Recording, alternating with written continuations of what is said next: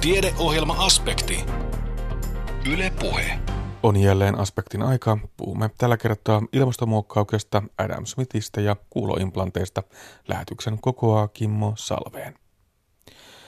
Yhtenä lääkkeenä ilmastonmuutoksen hillitsemiseen on esitetty keinotekoista ilmastonmuokkausta. Ovatko puheet ilmastonmuokkauksesta science fictionia vai jo olemassa olevaa arkea? Anne Heikkisen vieraana on aiheesta väitöskirjaa valmisteleva Ilmatieteen laitoksen tutkija Anton Laakso. Niin, tervetuloa Anton Laakso. Vieläkö itse jaksat innostua ilmastonmuutoksesta? No kyllä se edelleen innostaa ja kiinnostaa. Totta kai niin kuin ilmaston tutkija pitääkin olla kiinnostunut asiasta. Mutta totta kai siitä on puhuttu niin pitkään ja sitä on niin paljon ja pitkään korostettu, että tuota, kun tutkijana itse tiedostaa ilmastonmuutoksen uhat ja seuraukset, niin välillä kieltämättä kyllä turhauttaa, että edelleenkin ollaan samassa pisteessä kuin vielä vuosia sitten, ja eikä asiassa ole menty yhtään eteenpäin. Ja ne uhat ja pelot on edelleen voimassa, mitä myös aikaisemminkin on ollut. No onko se niin, että me emme ota asiaa vieläkään riittävän vakaasti? No kyllä se vähän sitä vaikuttaa. Et välissä jo näytti siltä, että, että asialle oikeasti oltaisiin jo tekemässä jotain. Mutta sitten tietysti tämä nykyinen taloustilanne ja talouden tilanne niin nostaa myös ihmisen mielessä, ihmisten mielessä muitakin kiinnostuksen kohteita kuin tämä meidän ympäristö ja ilmasto. Ja jotenkin tuntuu, että nyt taas ehkä nämä ilmastoasiat on unohtunut vähän ja jäänyt taka Tällä viikolla ilmastoasiat ovat puhututtaneet ainakin tuolla Perun pääkaupungissa Limassa. Siellä siis vietetään YK ilmastokokousta ja tavoitteena on sopia niistä askelkuvioista, joilla pyritään kasvihuonekaasupäästöjen vähentämiseen ja sitä kautta sitten ilmastonmuutoksen torjumiseen. Mutta mitä sitten, jos tuota, näillä vähennyksillä ei päästäkään tavoitteeseen? Tai sitten käy niin, että ilmaston lämpötila alkaakin yhtäkkiä nousta ennakoitua nopeammin ja luonnon katastrofit uhkaavat, niin, niin sitten me puhutaan tällaista kuin ilmastonmuokkauksesta. Onko se vielä ihan tämmöistä science fictionia vai sitten ihan olemassa olevaa todellista arkea? No voisin sanoa tähän, että sekä että.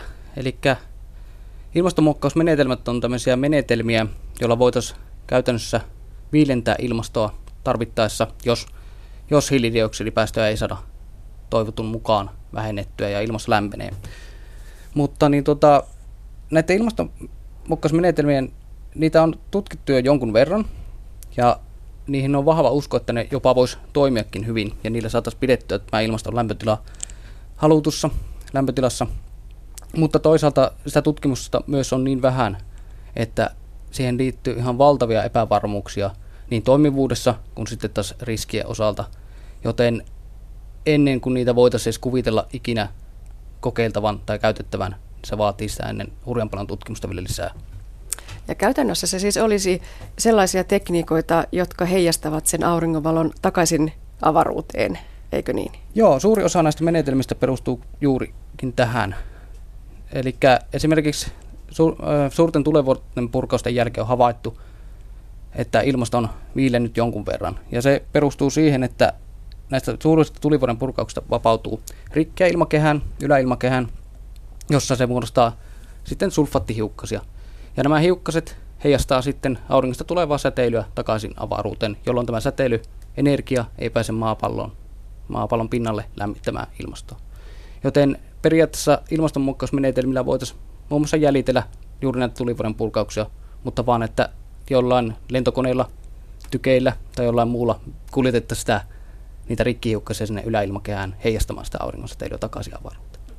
Tai sitten tuolla valtamerillä puksuttaisi laivoja, jotka päästävät niitä valtavia päästöjä ilmaan. Joo, tämä on toinen mahdollisuus. Eli pilvethän koostuu pienistä pilvipisaroista. Ja ö, näiden pilvipisaroiden lukumäärä on sitten liitoksissa pienhiukkaspäästöihin. Eli mitä enemmän meillä on pienhiukkasia ilmakehässä, sitä enemmän meillä on pilvissä pilvipisaroita ja sitten sitä enemmän ne pilvet heijastaa auringonvaloa takaisin ava- avaruuteen. Eli niin kuin kaikki tietää, niin pilvethän on valkoisia, hyvin heijastavia asioita, joten lisäämällä pilviä ja niiden heijastavuutta voitaisiin myös viilentää tarvittaessa ilmastoa. Tämä kuulostaa aivan liian hyvältä ollakseen totta. Anton Laakso, millaisia riskejä ilmastonmuokkaukseen liittyy?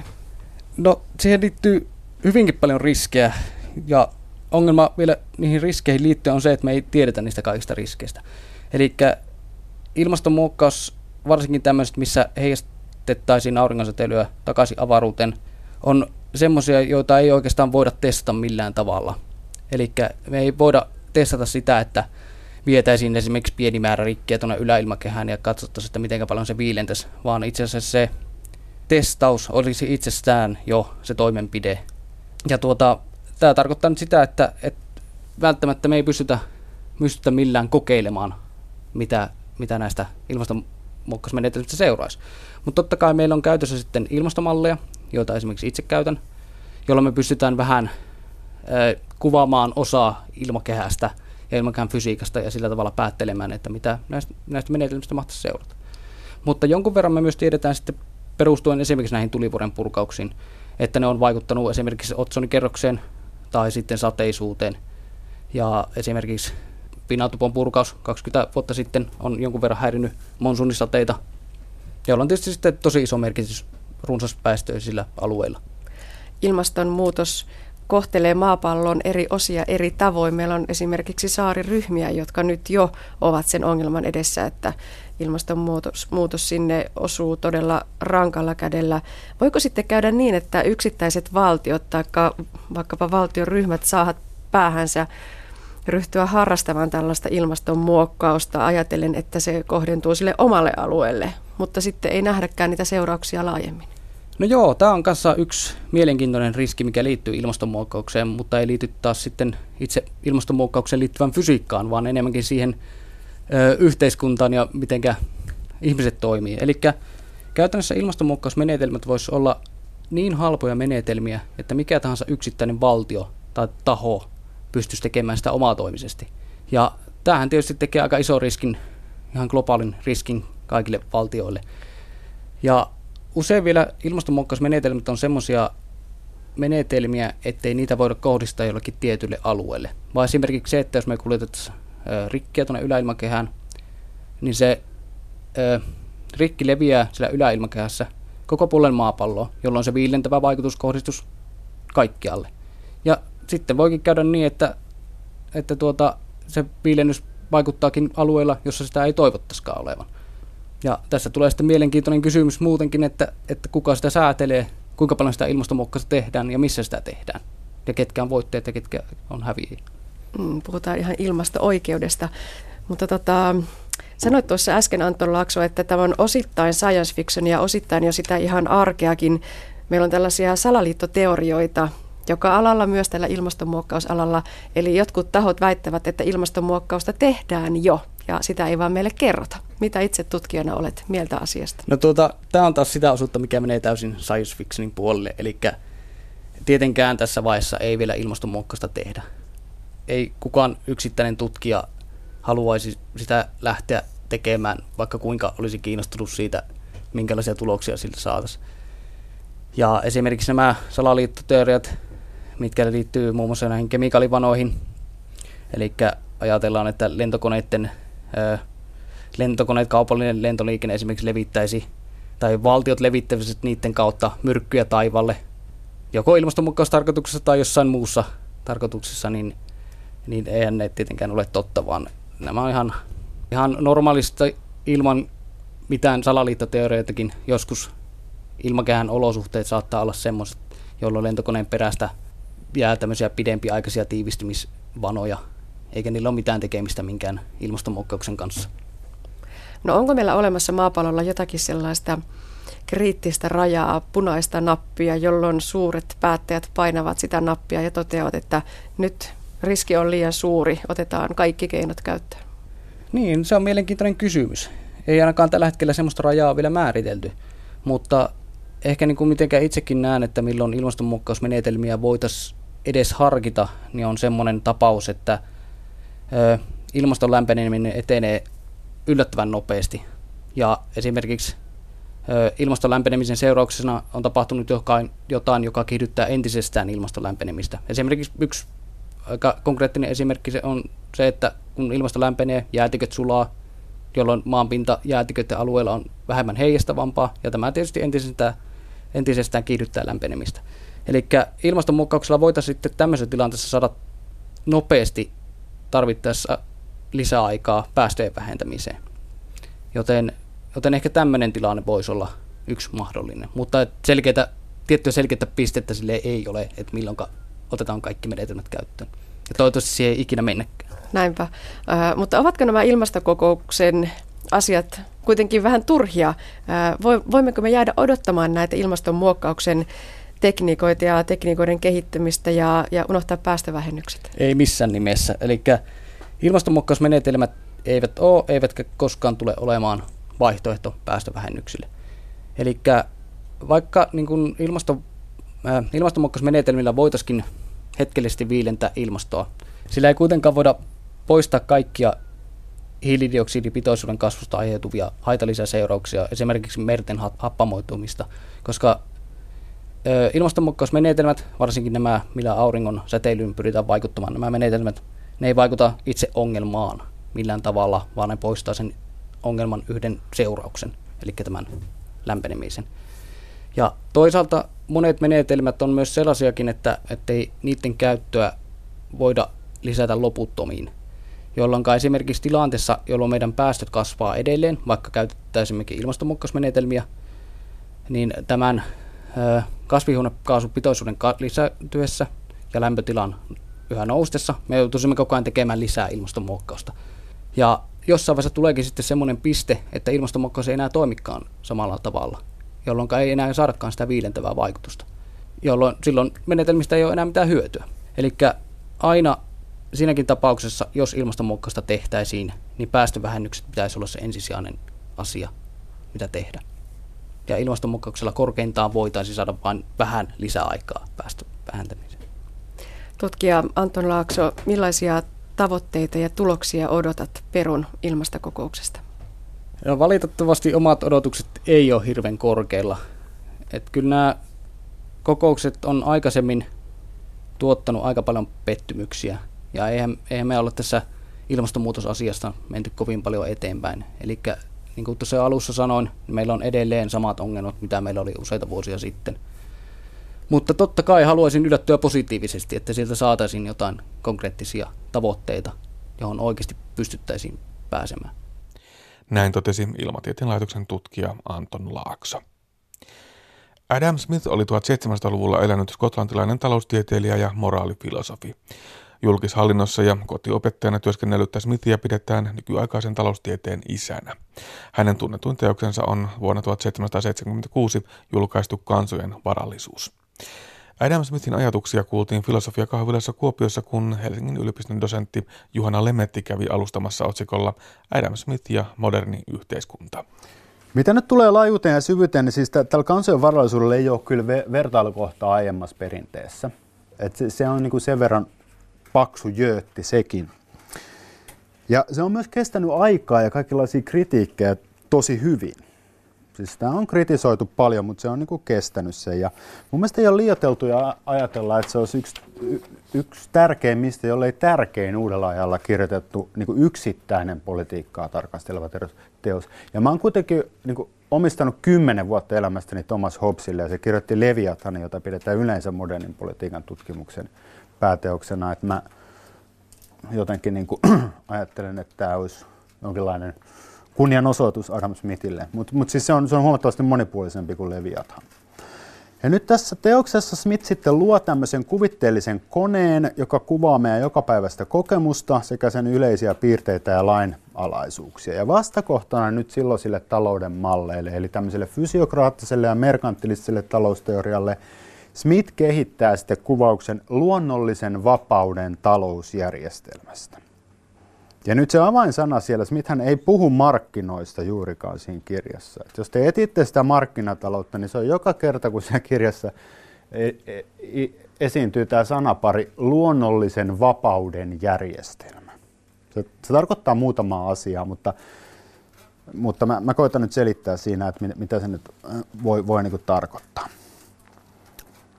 No huolimatta kaikista rönsyistä ja suuresta määrästä tämmöistä historiallista ja yksityiskohtaista aineistoa tässä kansojen varallisuudessa on selkeä johtoajatus, joka ilmenee sen koko nimessä, joka on tämä Inquiry into the Nature and the Causes of the Wealth of Nations. Eli tutkimus siis varallisuuden luonteesta ja sen syistä. jotka, jotka lisää ja vähentää erilaisten kansakuntien kokonaisvarallisuutta. Öö, no, se lähtökohta ei nyt ole suoranaisesti oikeastaan niin työ, jos me niin kuin, tai lähdetään siitä luonteesta, että Voisi luulla, että se sanoo, että, että okei, että varallisuus on rahaa tai jotain tämmöistä, mutta tämä ei ole se. Vaan Smith sanoo siinä aika alussa teosta, että mikään yhteiskunta ei voi kukoistaa ja olla onnellinen, jos sen suurin osa jäsenistä on köyhiä ja kaikin tavoin kurjistuneita. Ja siksi tasavertaisuus, ihmisen oikeus työnsä hedelmiin, on kansojen varallisuuden menestyksen lähtökohta ja mittatikku. Eli se on tasavertaisuus. No mitä se Smith nyt tarkoittaa tällä Siis tasavertaisuudessa tarkoittaa ihmisen, että kaikilla on tasavertainen oikeus oman työnsä hedelmiin. Tätä voidaan nyt tulkita, jos me otetaan siis spektris, niin nämä on lukuisia niitä tulkintoja, mutta otetaan nyt ensin se libertaristinen tulkinta, se on, että jokainen on oman onnensa seppä. Ja pitää taata ne mahdollisuudet, että jokainen voi tavoitella sitä onneensa niin kuin, ja, ja rakentaa sen elämänsä ja vaurautensa ja, ja, ja muut hyvät asiat elämäänsä. Niin kuin. Että valtion pitää mahdollistaa tämä. Tämä olisi tämmöinen niin jyrkän libertaristinen self-made man-luenta, niin kuin Adam Smith, jota jotkut on, on, on niin kuin halunnut. Ja on minimaalinen valtio. Ainoastaan tämä omistusoikeus, se on pyhä ja rikkumaton. No tätä se ei ole. Mutta tämä ei myöskään ole tämmöinen radikaalin egalitaristinen juttu. Eli siis tätä tasavertaisuutta ei pidä ymmärtää nyt silläkään tavalla, että siinä olisi niin kysymys siitä, että valtion on jatkuvasti suoritettava niin tulonsiirtoja rikkailta köyhille, jotta niin saadaan tasattua se, että kaikilla on koko ajan mahdollisuudet. Vaan siinä on kysymys siitä, että luodaan puitteet, joissa jokainen ihminen voi tehdä työtä ja näin kustantaa oman elämänsä. Et Smith kyllä kannattaa markkinataloutta ja taloudellista toimeliaisuutta sun muuta, mutta ei niin pidäkkeetöntä. Ja nyt se ajatus tästä vauraudesta, se, se, se, se menee lyhykäisyydessään niin kuin suunnilleen tälleen. että mitä enemmän ihmisillä on varaa kuluttaa, sitä enemmän tarvitaan tuottavaa työtä, joka taas lisää niiden ihmisten määrää, jotka tuovat tuottavaa työtä kansantalouteen ja näin kokonaisvauraus kasvaa. Ja Smith siitä analysoi tämän seikan poliittisia seurauksia tässä teoksen viidennessä kirjassa, jossa, jossa se siis käsittelee paitsi verotusta, tai oikeastaan se käsittelee sitä poliittista kehikkoa, joka niin kuin mahdollistaa tämän, tämän tota, luonnollisen vapauden järjestelmän. Eli siinä on verotusta, hallitsijan keskeiset velvollisuudet. Nämä nämä on niin kuin tämä hallitsijan keskeiset velvollisuudet, se on sitä traditionaalista poliittista, poliittista niin kuin, tota, teoriaa, jossa niin kuin sisäinen ja ulkoinen turvallisuus ja oikeuslaitos ja tietyt julkishyödykkeet. Ja siellä on muun muassa luku julkisista töistä. Suomessa on julkisten töiden lautakunta monissa kaupungeissa. Mutta sitten siinä puhutaan paljon koulutuksesta esim., joka on niin kuin aika, aika tärkeä homma. No, sitten siinä myös käsitellään meille kaikille hyvin tuttua asiaa, eli julkista velkaa. Ja tässä se nyt on sitten taas vähän ehkä turhankin tarkka, kun se kirjoittaa. Virtaa seuraavasti. Valtavat velat, jotka parhaillaan rasittavat kaikkia Euroopan suuria valtioita ja luultavasti lopulta koituvat niiden tuhoksi, ovat kaikkialla syntyneet joksenkin samalla tavalla. Tämä on siis reilu 200 vuotta sitten. Valtiot ovat yleensä aloittaneet lainanottonsa yksityisen ihmisen tapaan niin sanotulla henkilökohtaisella luotolla, toisin sanoen osoittamatta tai kiinnittämättä mitään tiettyä osaa omaisuudestaan velan maksua, varten, ja käytettyään tämän keinon loppuun ne ovat jatkaneet velan ottamista niin, että tietty omaisuus on kiinnitetty ja osoitettu lainanmaksun välineeksi. Paljon sitä myytiin, sitä soneraa nyt tässä äsken. No mutta siis tämmöinen näin. Velanotto on, se on, se on, se on paha asia, siis jos se otetaan katteettomasti. No yleisesti ottaen Smith siis itse asiassa epäilee valtiovallan kykyä taloudellisuuteen ja ehdottaa sitä teoksessa. Mä palaan siihen vähän myöhemmin. Mutta se oleellinen ajatus nyt siinä niin taloustiedon ytimessä on tämä ajatus tämmöisestä yksilöllisestä omavaraisuudesta, joka kuulostaa nyt vähän hölmältä. Mutta se ei tarkoita siis riippumattomuutta muista ihmisistä. Päinvastoin siis Mittilässä siinä, siinä niin luonnollisen vapauden systeemissä mehän muututaan yhä enemmän ja enemmän riippuvaisiksi muista ihmisistä. Meillä on riippumattomia muista ihmisistä ja heidän, heidän niin taidoistaan tai yhteiskunnan rakenteista. Mutta se on avain, avain on niin kuin kahdessa periaatteessa. Ja ensimmäinen koskee tätä vaurauden luonnetta. Eli vauraudus ei koostu ainoastaan tai ensisijaisesti omaisuudesta. Se koostuu vain ja ainoastaan työstä. että niin kuin maaomaisuus ei ole vaurautta. Vain työ on semmoinen, mikä todella antaa kansakunnalle vaurautta. Toinen ja sitten siis tämä, tämä, toinen tämä periaate on työnjako, eli työtehtävien eriytyminen ja uusien työtä nopeuttavien toimintatapojen ja välineiden kehittäminen on vaurauden avain. Ja Smith sitten antaa tämän esimerkin neulan tekijöistä, se ei ole hänen oma esimerkkinsä, se on siitä ensyklope, siis tästä suuresta ens, ranskalaisesta ensyklopediasta. Ja se kuvaa niin kuin mikrotasolla talouden toimintaa ja myös yhteiskunnan toimintaa. Eli me, me erikoistutaan ja erikoistutaan ja erikoistutaan ja samalla me ollaan yhä enemmän ja enemmän riippuvaisia toisista ihmisistä hyvällä tavalla koska sitten meidän täytyy, niin me ei voida niin yksinkertaisesti kasvattaa sitä viljaa ja jauhaa sitä jauhoksi ja leipoa sitä leipää, vaan me mennään niin markettiin ja ostetaan se leipä sieltä. Ja hän kuvaa hyvin, niin kuin, hän ei käytä edes mitään, niin kuin, mä en tiedä mitä tuommoisen reissumiespaketin tuottamisen kuvaus, se veisi varmaan semmoinen 12 sivua, mutta hän, hän niin kuvaa jonkun paidan tuottamisen siihen aikaan, että miten paljon siihen tarvitaan kaikenlaisia erilaisia ihmisiä sun muita. Ja se on hyvin valaisevaa, niin kuin millä tavalla me ollaan riippuvaisia toisista. Ja tässä tulee esiin siis tämä työnjako, niin myös oleellinen ajatus tästä keskinäisestä riippuvuudesta ja siihen liittyvästä vaihdosta. Eli tämä vaihto on nyt myös oleellinen seikka.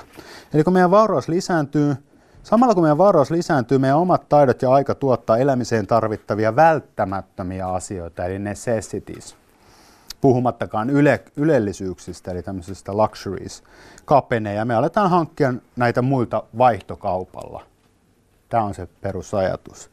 Ja nyt Smithin mukaan ihminen on siis oikeastaan vaihtokauppaa käyvä tietoinen ja sosiaalinen olento.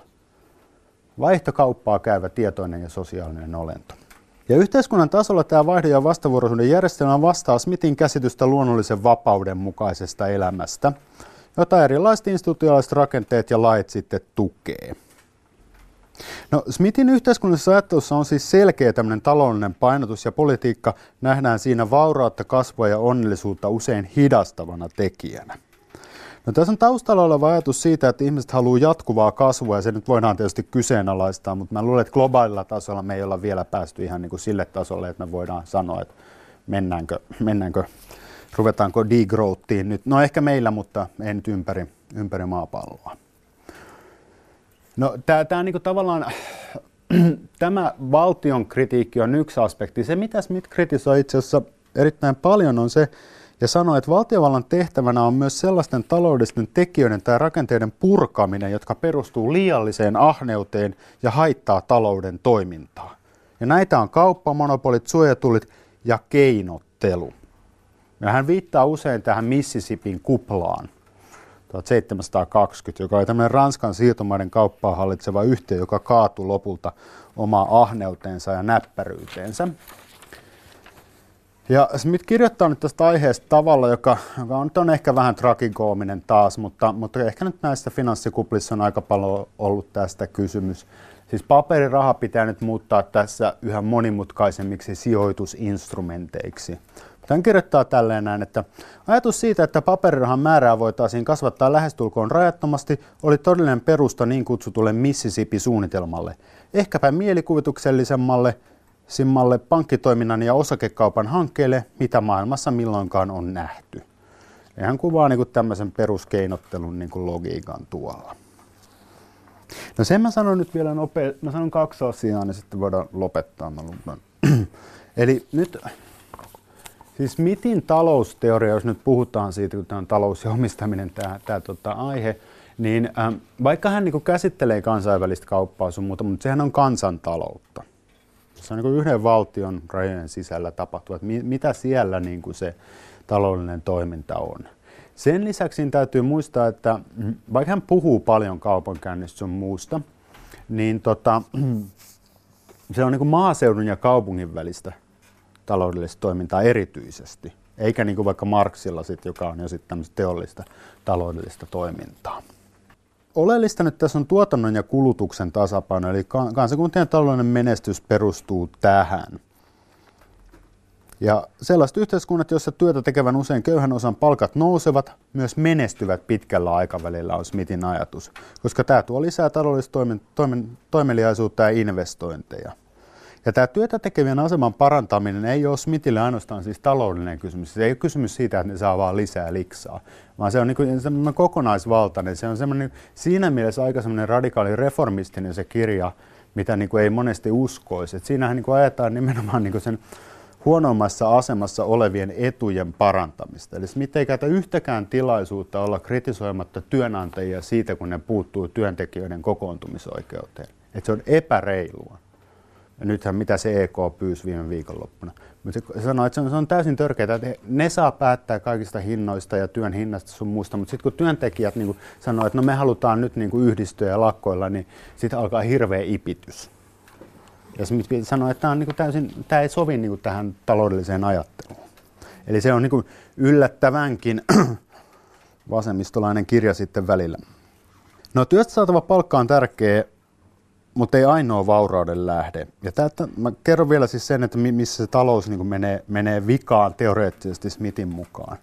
Eli vaurautta lisää maaomaisuus ja siitä saatava vuokra ja pääoma ja siitä saatava voitto, jotka on oleellisia hintojen eli vaihtoarvon määräytymisessä. Ja Smith nyt sitten ymmärtää enemmän maaomaisuutta, tosi hän kritisoi niin kuin maanomistajia, että ne on laiskoja investoimaan, mutta tota, silti siis työpanos on se, joka luonnehtii jonkun asian, siis tavaran tai palvelun, todellista hintaa. Ja se vauraus perustuu tähän todelliseen hintaan. Ja siksi se on niin kuin paras tapa mitata hyvinvointia pitkällä aikavälillä. Ja talouden tasapainon kannalta on tärkeää, ettei voitot kasva holtittomasti. Ja Smith pitikin tämmöistä pääomavoittojen laskua merkkinä oikeansuuntaisesta talouspolitiikasta. Mä en tiedä kuinka moni nykyaikana pitäisi.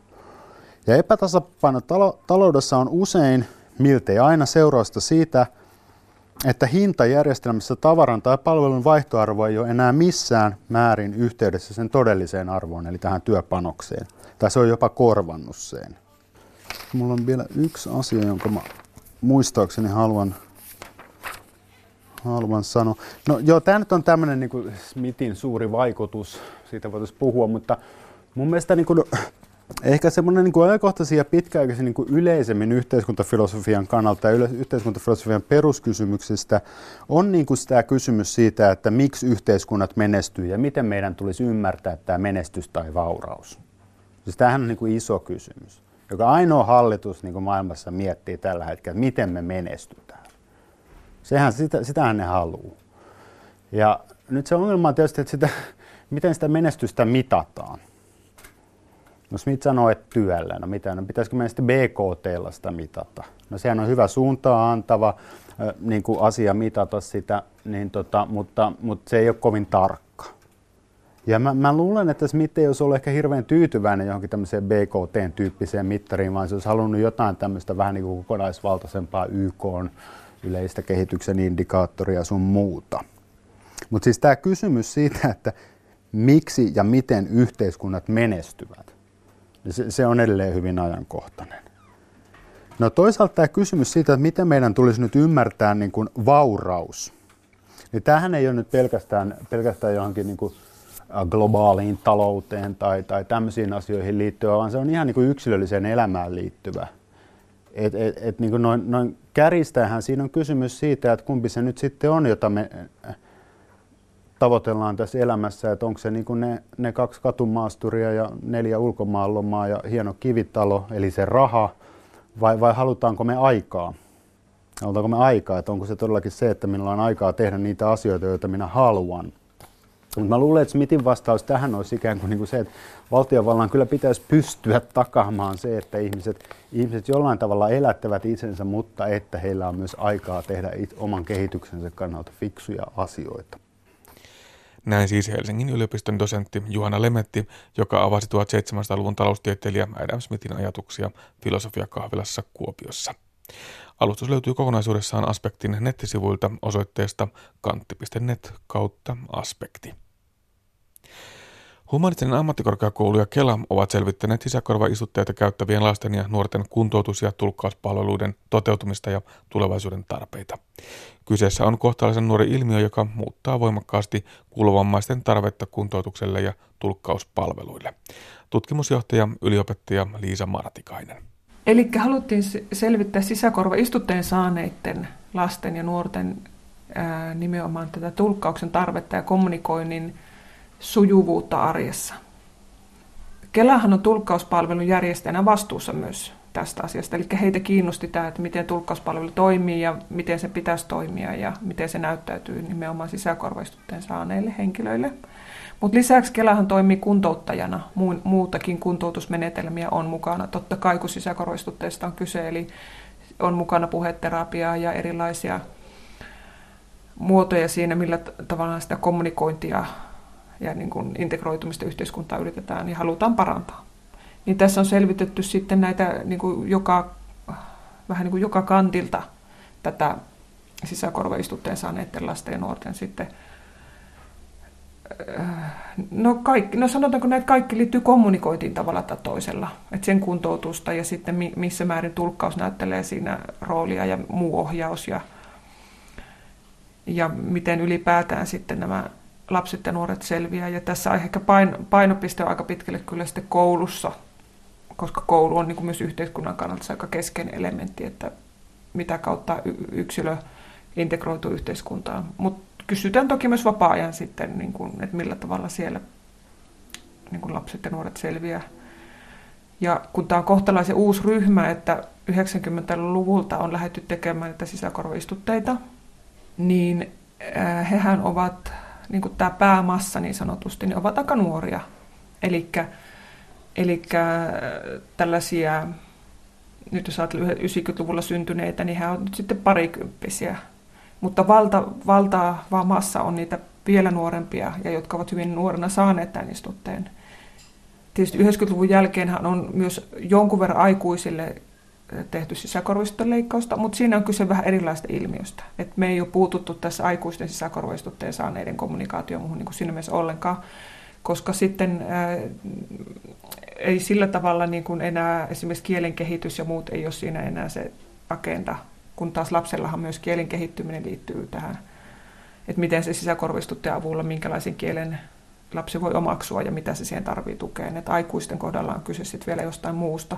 Ja aikuinenhan voi olla kuuroutunut tai joku muu, joka on niin valmiiksi suomenkielinen ja ikään kuin saa takaisin kuulonsa ja selviää niin kuin ennenkin tyyppisesti sisäkorvistutteen kanssa ikään kuin palaa siihen, minkä hän menetti. Mutta lapsilla on kaikilla se tilanne, että he ovat joko syntymästä kuuroja tai erittäin huonokuuloisia tai he ovat menettäneet kuulon hyvin varhaisessa vaiheessa. Eli heillä ei ole ollut tätä, että he ovat jo olleet kuulevia ja olleet suomenkielisiä, vaan he lähtevät täältä eri, ihan eri lähtökohdista. Että siinä mielessä tämä kohderyhmä on valittu näin. Ja, ja sitten voidaan vielä sanoa, että sisäkorvistutteen saaneet lapset ja nuoret, niin kyllä heitä jonkun verran on niin kuin, tutkittu Suomessakin, mutta hyvin, voi sanoa, että pien, pieniä otoksia pienillä jotain tiettyjä keissejä jollain tietyllä alueella. Mutta tämmöistä niin kuin koko Suomen kattava yritystä aikaisemmin ei ole tässä tehty. Et me ensimmäistä kertaa yritettiin niin kuin saada koko tyylin ikäluokka tai ikäluokat tietyltä haarukalta. Niin kuin tämmöinen kunnianhimoisesti tämmöinen tavoite siinä oli ja kattavasti. Että se oli sitten se meidän niin kuin myös anti. Ja sitten tietenkin pitää huomioida, että tässä korvistutteen leikkaukset jatkuu edelleen ja siinä kasvaa koko ajan uudet sukupolvet tietenkin. Ja sitten se ilmiö tietenkin himenen muuttuu ajan myötä, koska nämä meidän nämä sisäkorvistuttuja saaneet lapset ja nuoret on pääasiassa niitä, joilla on vain yhteen korvaan istutettu. Että uudet sukupolvet saa nyt vielä kahteen korvaan. Eli vielä pikkusen eri tavalla. Mutta mitä tästä nyt tiedetään jo nyt näistä eroista, niin toki se kahteen korvaan saatu sisäkorvistute merkitsee vielä kuulemisen ja kommunikaation kannalta jotakin muuta lisää niin kuin mutta silti se ei niin kuin ole tarkoita sitä, että lapsista ja nuorista tulisi täys kuulevia, että se ei edelleenkään ole näin. Että silti tietyt ongelmat jatkuu siinä. Ja, ja se pitää pystyä huomioimaan, että, että, se, että, että mitkä tarpeet sitten edelleenkin koskee tätä lasta, että hän todella integroituisi yhteiskuntaan ja kouluun ja näin. Että, mutta tässä tapauksessa me keskityttiin erityisesti näihin, joilla yhdessä korvassa ja näistä muutamalla on kahdessa, mutta se on niin pieni joukko, että sitä ei tästä sillä tavalla pysty nostamaan mutta tästä niin kuin, tavallaan on tarkoitus, kun tässä on niin sellainen ilmiö takana, että maalikko ajattelee näin, että kun lapsi saa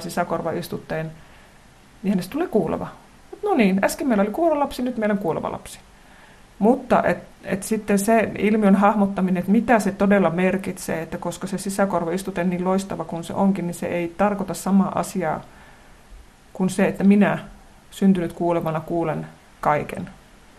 Vaan siinä, siinä joudutaan pohtimaan, että mitä tämä lapsi kuulee, missä hän kuulee, eri ympäristössä mitä hän kuulee, miten eri suunnista tuleva ääni, onko se äänen laatu minkälainen, mitä, mitä merkitsee, kun märässä et voi saunassa, uimallassa et voi käyttää joka tapauksessa näitä laitteita, että se on, niin kuin se on otettava pois päältä, oli niitä yksi tai kaksi, eli on aikoja ja paikkoja, joissa lapsi ei kuule mitään, eli tavallaan hän ei niin kuin siinä mielessä taikatempusta muutu yhtäkkiä kuulevaksi lapseksi. Ja jos tätä ei huomioida, niin silloinhan lapsen elämään voi tulla semmoisia ilmiöitä, asioita ja oppimiseen ja muuhun, niin kuin esimerkiksi kaveripiiriin liittyviä, joita yksinkertaisesti aikuinen ei havaitse. Koska lapsihan osaa myös tottua ympäristöönsä ja myös oppii peittämään niitä.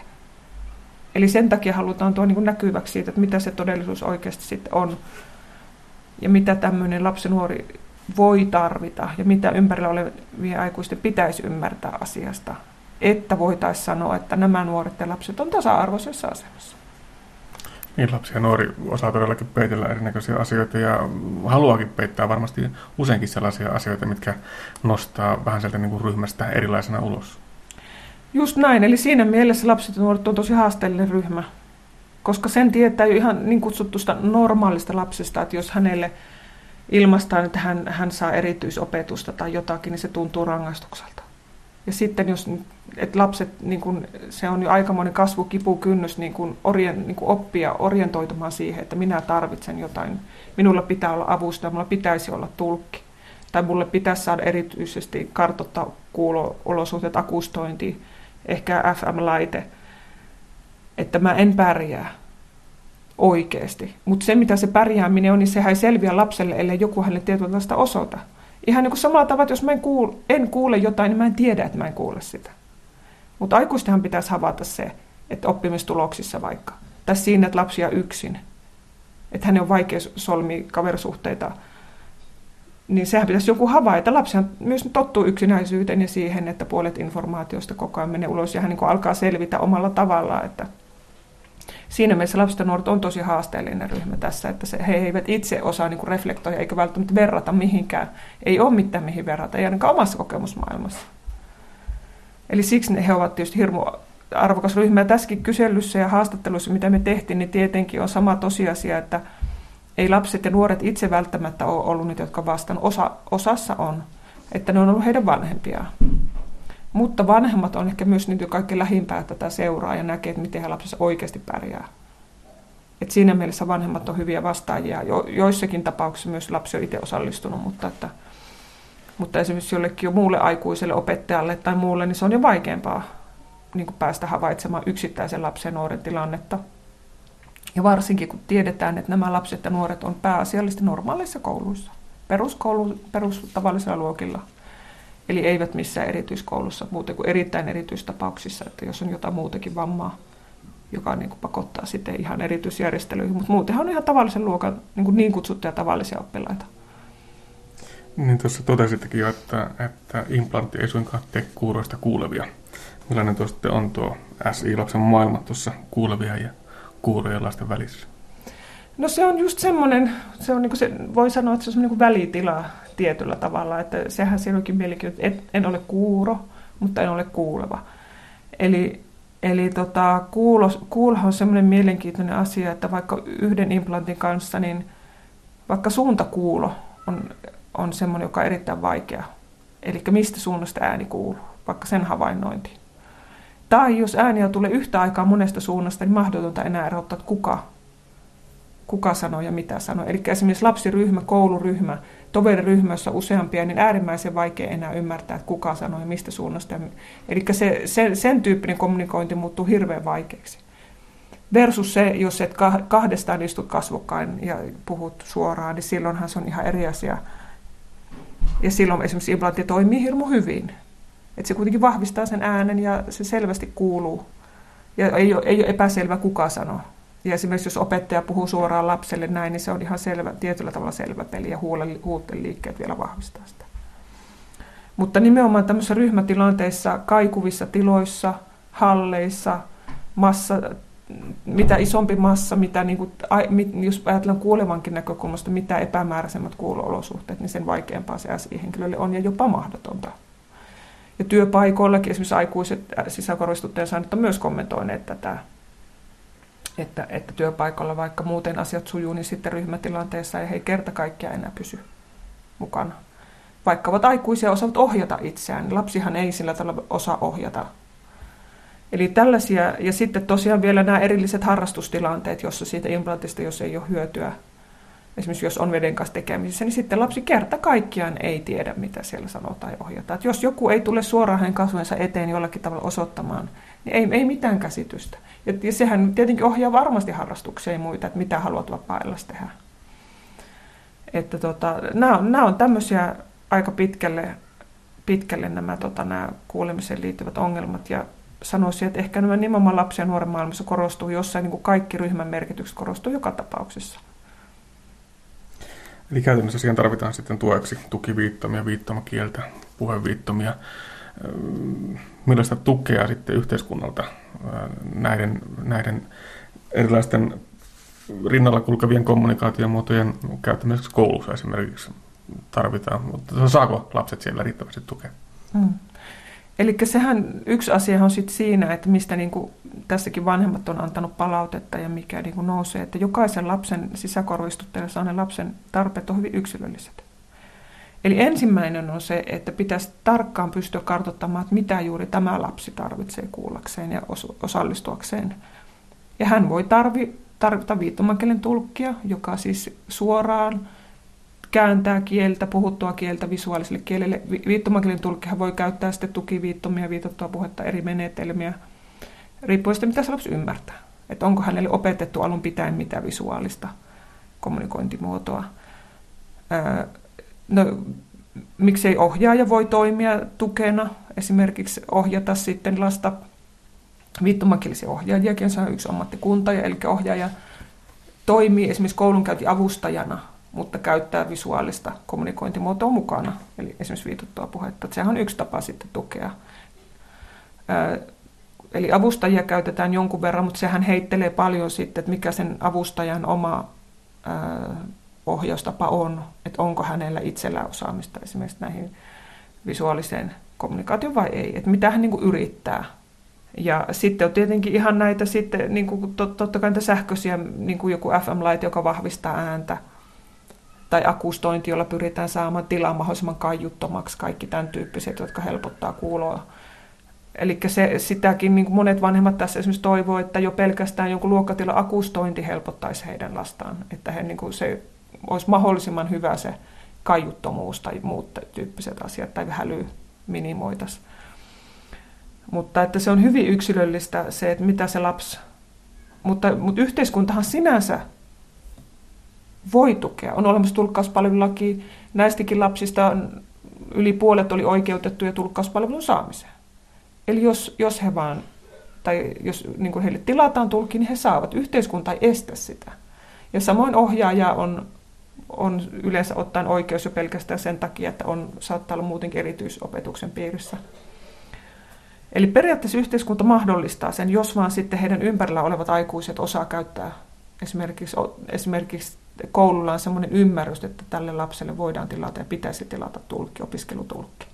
Mutta jos ei sitä ymmärrystä ole, niin se sitten, onko se vanhemmilla? Vanhemmillakin voi olla se. Ja he tekevät sen, että ilmoittaa, että meidän lapsemme sitten tarvitsee tulkkia. Eli sitten kuka tahansa osaa sitten tarttua siihen, tai että tällä lapsen ohjaaja avustajalla pitää olla viittomakieliohjaajan koulutus tai taito. Että, että se varmasti riippuu hirmu paljon sitten sekä vanhempien ja koulun ja opettajien ja osaamisesta, ymmärtämisestä, voimavaroista. Että periaatteessa tukimahdollisuuksia on silloin, kun niitä osataan käyttää, mutta että sehän ei tietysti itsestään selvää, että, että varsinkin esimerkiksi vanhemmat itse ei ole millään tavalla ilmiön kanssa tekemisissä muuten, että on täysin yllätyksenä, että lapsella on huono kuulo, kuulovamma, SI, että mitä heidän lapselle pitää, niin kuin, mitä sen kanssa pitäisi tehdä. Vai pitääkö yrittää vain olla, että kyllä se nyt tässä pärjää, että nämä on hyvin moninaisia nämä. Et kuten sanottu vielä se, että kun lapset on yleensä yksin vielä omissa kouluissaan, että ei ole siellä sitten välttämättä montaa vastaavaa tapausta, niin toki vaikeahan se koulunkin on sitten niin sanotusti orientoitua kun muitakin erityisoppilaita on vaikka ketään ja minkälaisia ja, ja heidän tarpeensa myös pitäisi kartoittaa ja yksilöllistää ja kaikki tämä. Niin, koulu on yksi maailma, mikä varmasti, varmasti määrittää paljonkin sitä elämänrytmiä, mutta sitten koulun ulkopuolella kavereiden kanssa, no asioidessahan tietysti saadaan asiantitulkkeja mukaan, mutta miten, miten siellä koulun ulkopuolella, miten, miten paljon siellä saadaan sitä tukea? Mm. No se on, sepä onkin näin, että sehän on se, että se pitäisi sitten se perheen ja lapsen itse tilata tulkkia vapaa-ajalle. Sehän tulkkauspalvelulaki mahdollistaa sen. Siihen on oikeus. Ihan mihin tahansa tilanteeseen voi tilata tulkin. Ihan se voi olla vaikka ratsastustunnille. Että sitä laki ei määritä millään tavalla, mihin sitä tulkia käytetään. Mutta ainakin tämän tutkimuksen mukaan niin nämä lapset ja nuoret hirmu vähän tilaa vapaa-ajalle tulkkia. Eli siellä se jotenkin näyttää kynnys nousevan vielä korkeammalle. Sitten kun ollaan vapaa-ajalla ja kavereiden kanssa, niin sitten on vielä vaikeammalta tuntuu sen tulkin hankkiminen. Et jos se koulussa vielä jotenkin meneekin, niin sitten ei enää, kun ollaan ihan tietyllä tavalla omassa piirissä. Ja sitten siellä monesti käy niin, että vanhemmat toimii jollakin lailla puheen selventäjänä ja yrittävät pitää lasta mukana siinä kommuniko- ja välittää viestiä, että aika paljon se siirtyy sit sinne puolelle perheen sisälle. Ja todennäköisesti ne harrastukset ohjautuu sitä kautta, että mitä paljon vanhemmat voi auttaa siinä harrastustilanteessa niin, että se lapsi ei jää sit sinne jotenkin ihan ulkopuolelle. Mutta voihan kuvitella kaikki joukkuelajit ja muut, niin mitäpä siellä, kun kaikki huutelee ja jotkut liikuntasalit kaikuu, niin voi vaan kuvitella, mitä se on siellä sitten.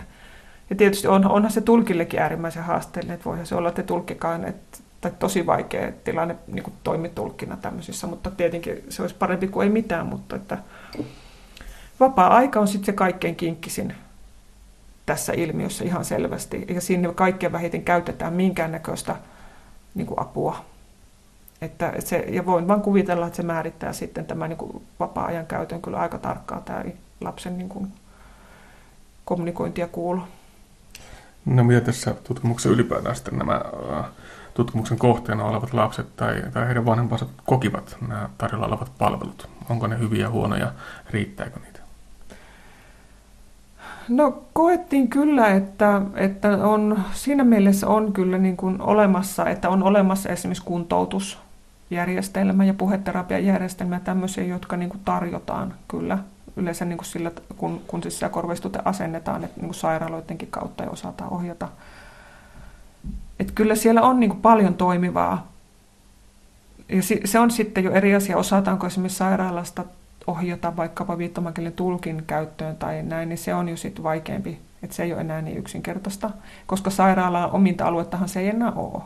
Että siinä mennään vähän sen ulkopuolelle riippuen asiantuntemuksesta tietysti lääkäreitä ja terapeuttien ja näin, että mihin, mihin he niin ohjailevat eteenpäin lasta.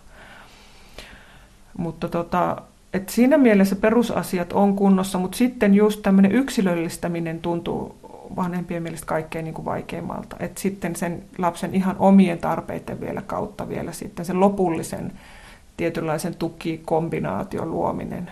Niin siellä sitten se on. Et silloin se jää aika paljon on vanhemmilla siihen toiveita. Ja esimerkiksi sitten se, että vaikkapa vertaistukijärjestelmät olisi kehittyneemmät, koska sitten monesti ne toiset vanhemmat, joilla on samanlainen lapsi, niin heillä on kokemusta ja tietoa ja tukea. Että, eli vertaistukijärjestelmän kehittämistä toivotaan aika paljon.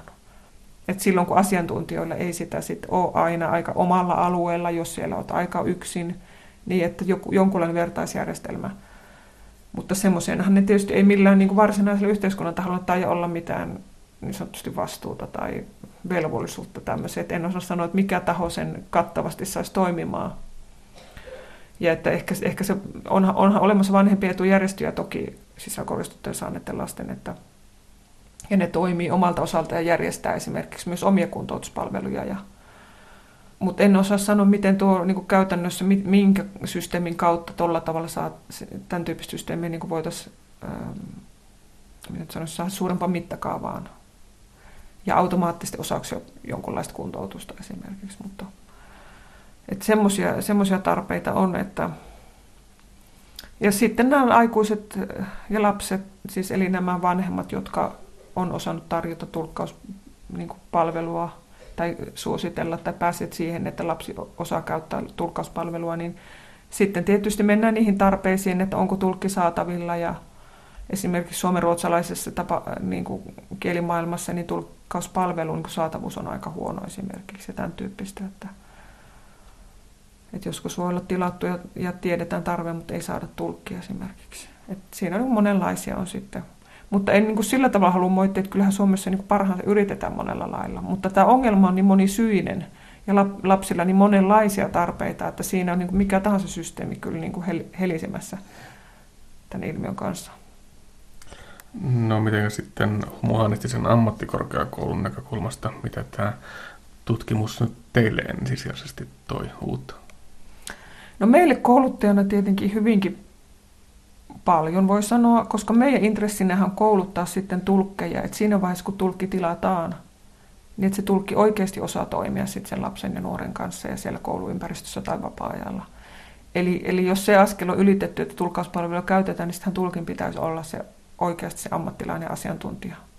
Ja monta kertaa hän voi olla siinä tilanteessa ainoa henkilö, joka ymmärtää sen oikeasti, mikä se lapsen esimerkiksi niin kuin kommunikaation ja kuulon tilanne on.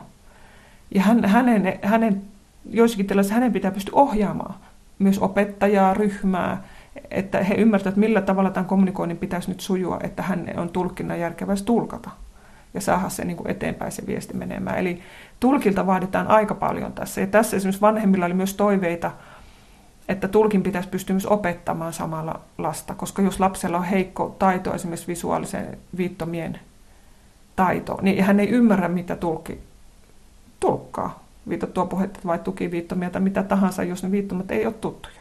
Eli on siellä alkupäässä sitten ollut systeemissä joku aukko, joka ei ole niin kunnolla, ei ole esimerkiksi tai niin kuin tämmöiseen, tämmöiseen niin kuin liittyvä oppiminen on jäänyt heikoksi, niin sehän on tulkille aikamoinen ammatillinen haaste, että sun pitäisi periaatteessa tulkata, mutta myös opettaa samalla asiakasta ja kenties opettajaakin toimimaan tietyllä tavalla. Että vaikka se ei niin kuin, toisaalta hänen toiminkuvansa kuulukaan, kuulukaan virallisesti, mutta siinä tilanteessahan tulkihan niin sitten sopeutuu siihen, mitä hän, että hän, että tulkin ää, mitä se ammatin ydintä on se, että hänen pitää saada viestinvaihto toimimaan niin kuin oikeasti puoleen ja toisin. Että kommunikaatio pitää välittyä. Eli kyllä tässä niin kuin paljon näistä esimerkiksi käytetyistä menetelmistä ja muista niin kuin on selvää, niin kuin voi sanoa mustaa valkoisella. Että voi niin kuin myös valmistautua siihen, että mitä menetelmiä minun tulisi valmistautua käyttämään, kun menen tulkkaamaan sisäkorvaistutteeseen lapselle tai nuorelle. Että se ei välttämättä ole ollenkaan niin perinteinen viittomakieli, joka on oma kielensä, se on ehkä vähemmistössä jo, vaan sitten siellä tullaan just näihin muihin visuaalisiin kommunikointiin, kuten hyvin voimakkaasti tästä tuli tukiviittomat ja viitottu puhe. Eli tulki pitää hallita ne erittäin hyvin. Mutta sitten tuli muitakin esiin, että puheen selventäjä, muistinpanojen tekijä, erilaisia menetelmiä, eli se kirjo voi olla hyvinkin laaja, mitä se lapsi nuori oikeasti sitten yhtäkkiä tarvii. Eli tulkilta vaaditaan todella suurta sopeutumistaitoa ja myös sen tilanteen lukua ja jotenkin päästä käsiksi, että nyt okei, nyt näyttää siltä, että mä käytän viitottua puhetta, mutta tietysti tilanteessa mä selvennän, käytän selvennettyä puhetta ja nyt mä itse asiassa teinkin näin, että tavallaan niin kuin joustavasti liikkua siinä. Niin meillä on tässä, se on se meidän niin kuin tulkikoulutuksen sitten, että me, me, tavallaan meidän oma fokus, et, että kun meidän opiskelijat osaa kohdata eri asiakasryhmiä heidän tarpeistaan käsin. Ja se on semmoinen, mitä me tulkkikouluttaja tarvitaan. Meillä on asiakasryhmiä muitakin tulkeilla. Ja tämä on yksi, josta me tarvittiin tietoa ja me sitä saatiin ja me tulkikouluttajana osataan orientoida ehdottomasti paremmin sit meidän opiskelijoita. Että, ja sitten muut asiakasryhmät, heillä on omat haasteensa, että sehän aikamoinen sitten kirjo niin kuin tulkilta vaaditaan, mutta, että, mutta ilman tämmöistä tietoa, niin eihän me kouluttajana voi tukea mihinkä mututietoon tai tuommoiseen, että joku tulkki sanoo, että joku jossain teki näin, vaan me tarvitaan faktaa. Ja tässä on onneksi nyt niin kuin isompi joukko kuitenkin, jolta sitä faktaa selvästi on nyt, että johon voi pohjata niin kuin ihan koulutuksenkin niin kuin tämmöisessä suunnittelussa, että, että tota, siinä mielessä sen takia me myös tätä haluttiin.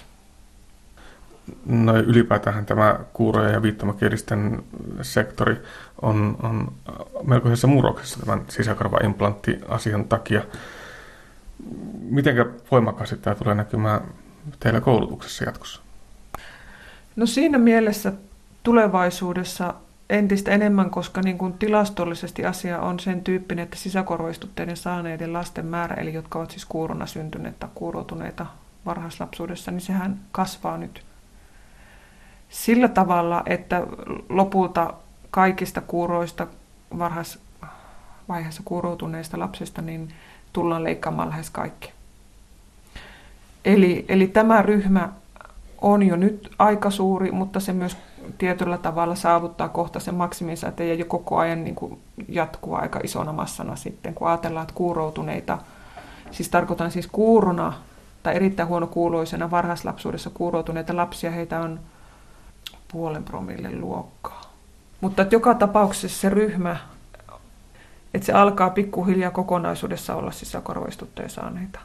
Ja se perinteiset kuurot, kokonaan kuurot henkilöt, niin heidänhän sitten ikään kuin tämä määränsä, niin he, heitä toki aikuisissakin löytyy ja nuorissa edelleen, mutta se, tämä niin sisäkorvaistutteen myötä niin ei ikään kuin enää lisi, vaan vähenee.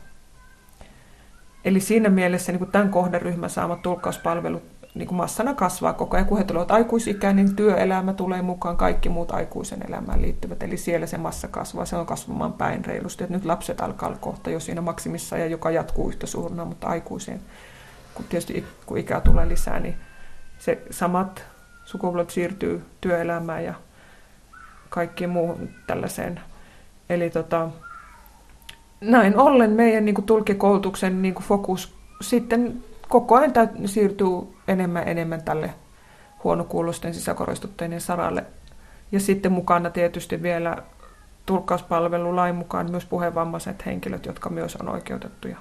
Mutta toki viittomakielinen yhteisö jatkuu vielä vuosikymmeniä, koska heitä on edelleenkin työelämässä, mutta se hyvin toisen tyyppisesti sitten – ja he ovat oikeutettuja tulkkauspalveluja, me palvellaan heitäkin ilman muuta. Niin kauan kuin ovat niin kuin perinteiselle viittomakielen tulkin tarvetta, niin kauan me myös tarjotaan sitä koulutusta.